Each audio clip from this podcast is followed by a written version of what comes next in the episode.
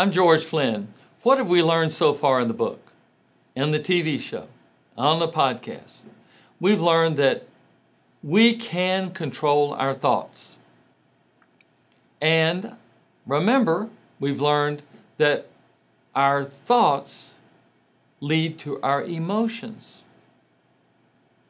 And what is the big secret? Is being able to control our emotions and our emotional state. That's what we're going to do. We understand the knowledge. What do we do with it? What exactly can we do with this process that we now understand? Now, I hope you understand it. Let me go through it one more time to make sure that you've got it.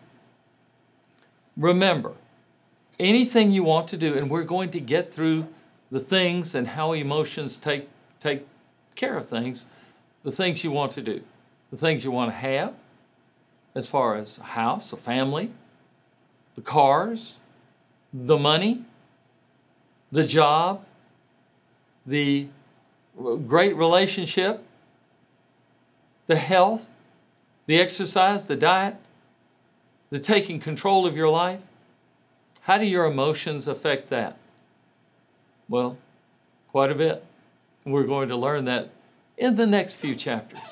But in this chapter, we just want you to understand, and I believe we've got it, that emotional control is what it's all about.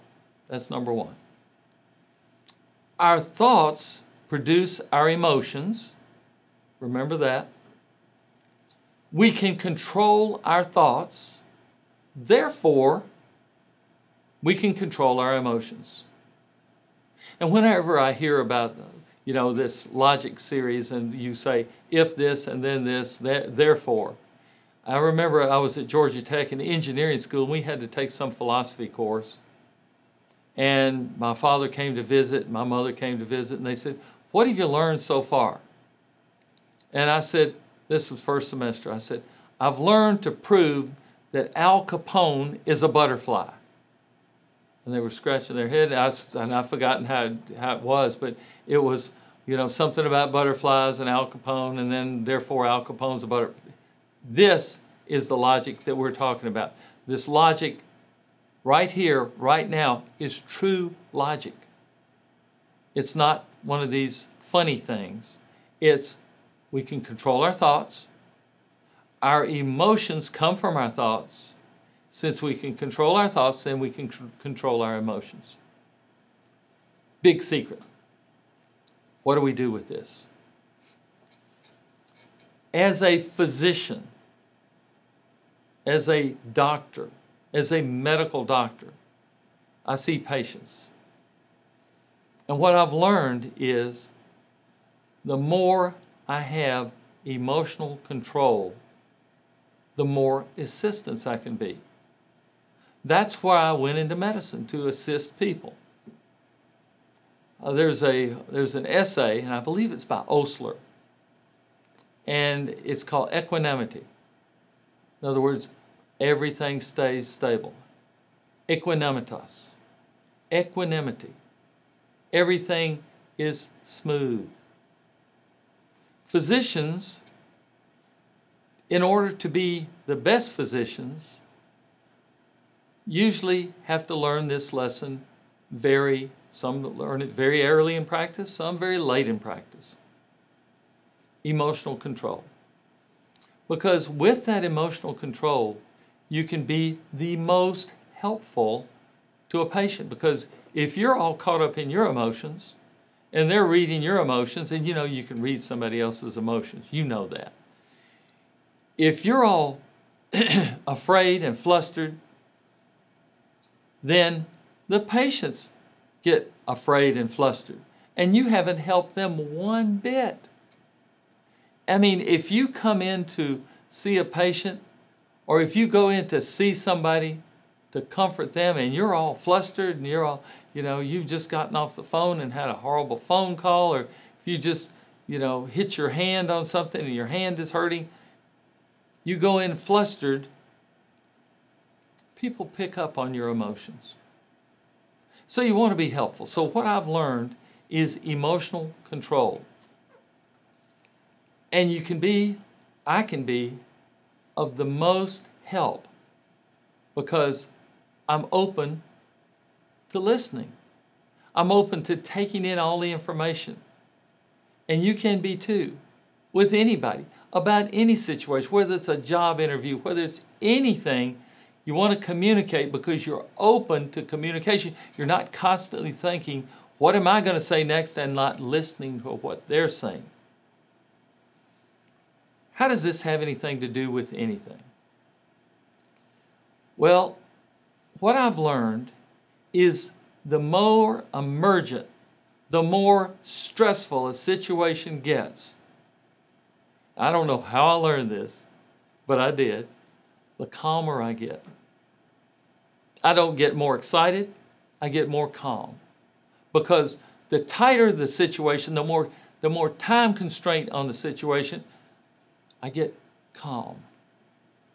And when I get calm and focused and centered, I can focus on the problem. I, everything else, it wipes away. I don't think about anything else except the problem at hand, and I'm calm, and I'm not running scared, and I'm not doing things just to be doing them. I'm focused on the problem and how to solve the problem. I don't care how we got to the problem. I don't care what's going to happen after the problem. I care about solving that problem right now in this very moment. And that's called living in the now. You've just learned a lesson about living in the now. But I'm going to tell you a story. And this is a very emotional story to me because it almost, well, it did change my life. It was a morning like most mornings. I'd gotten up, had a shower, getting ready for work, you know, standing in the kitchen, getting the briefcase all ready to go to work, and was, you know, thinking, okay, what do I need to have ready? What do I need to do? And I pulled out a multivitamin pill, a little bitty little pill like that, it's yellow. I still I can think of the taste of it right now. And then about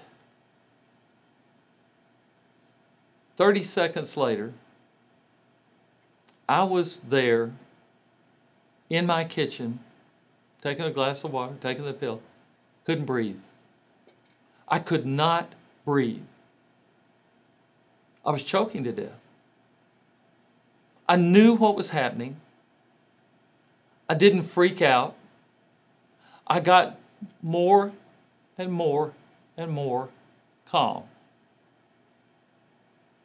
I knew I had to deal with the problem right now, and I thought, this is a heck of a way to die on a vitamin pill. I kind of made light of it. But I couldn't breathe still. And as I became more calm, I said, You know, I don't have time. I was talking to myself. I said, I don't have time to call 911. I just don't have time. I've got to do something about it now. And my mind went back to a meeting. And I went to this meeting and I enjoyed going to the meeting. But it was a two or three day meeting. And I was in the elevator in the hotel with one of the attendees, several of, us were in the elevator, and a lady in the elevator started coughing on a cough drop. And this fellow, who was a, I think is a massage therapist, told her, breathe through your nose, not through your mouth. Because your, the back of the, mu- the muscles in the pharynx are all in the back of your mouth, are all constricting. Breathe through your nose. And I remembered that. And I remembered being able to breathe just a little bit because I was choking. I could get a little bit of air in through my nose. And I got my lungs filled up. And I had the biggest, I pushed on myself, and I had the biggest cough. And that pill came out into the sink. Because I was standing right there by the sink where I just had a glass of water and choked on it. And I took a breath, you know, like you do. You take the deepest breath because you haven't been able to breathe for a while. Took the deepest breath, and I coughed quite a bit because I wanted to make sure nothing else had gone down the wrong way. But that was life threatening. If I had freaked out, if I had lost my cool, if I had gotten emotional, the first thing you do is open your mouth and take the deepest breath you can. That lodges it even worse. You take in very shallow breath and you cough it out. And that's what I did. So, emotional control can not only help you in every form of life, it can help you survive. Getting calm during an emergency can help you survive. And if you just know those facts, and I went back, you know, if I'd gotten emotional, I'd been frantic and I wouldn't have been able to think about what to do, how to solve that problem right now. Not later. I didn't have later. I had right now. That's all I had. And I solved it. And I've looked and looked and looked, and I will find that guy and call him and thank him. Because that 20 seconds in the elevator, listening to him, as a, I was a doctor, you know, this happened a few months ago. And the event happened about a week or two ago. But I was a physician and I knew about CPR and I knew about it, but I didn't know the trick about breathe through your nose whenever you're choking like that. If you can breathe, you can get some through your nose rather than through your mouth. So that's what I'm talking about. The emotion. You can control your thoughts, and that means you can produce the emotions that you want to produce. Now, you've heard a story, and the secret is controlling your thoughts produces the emotions, and that is a skill that you now know. This skill can save your life. This skill can save your family's life, or family member's life. This skill can save your job. It can save your relationship. It can save anything in an emergent situation. And not so emergent. You got the tools. You have these tools. Now, what are you going to do with them? What are you going to do with the idea that you have the secret to everything? You understand how to how to take how self-control is what we're talking about.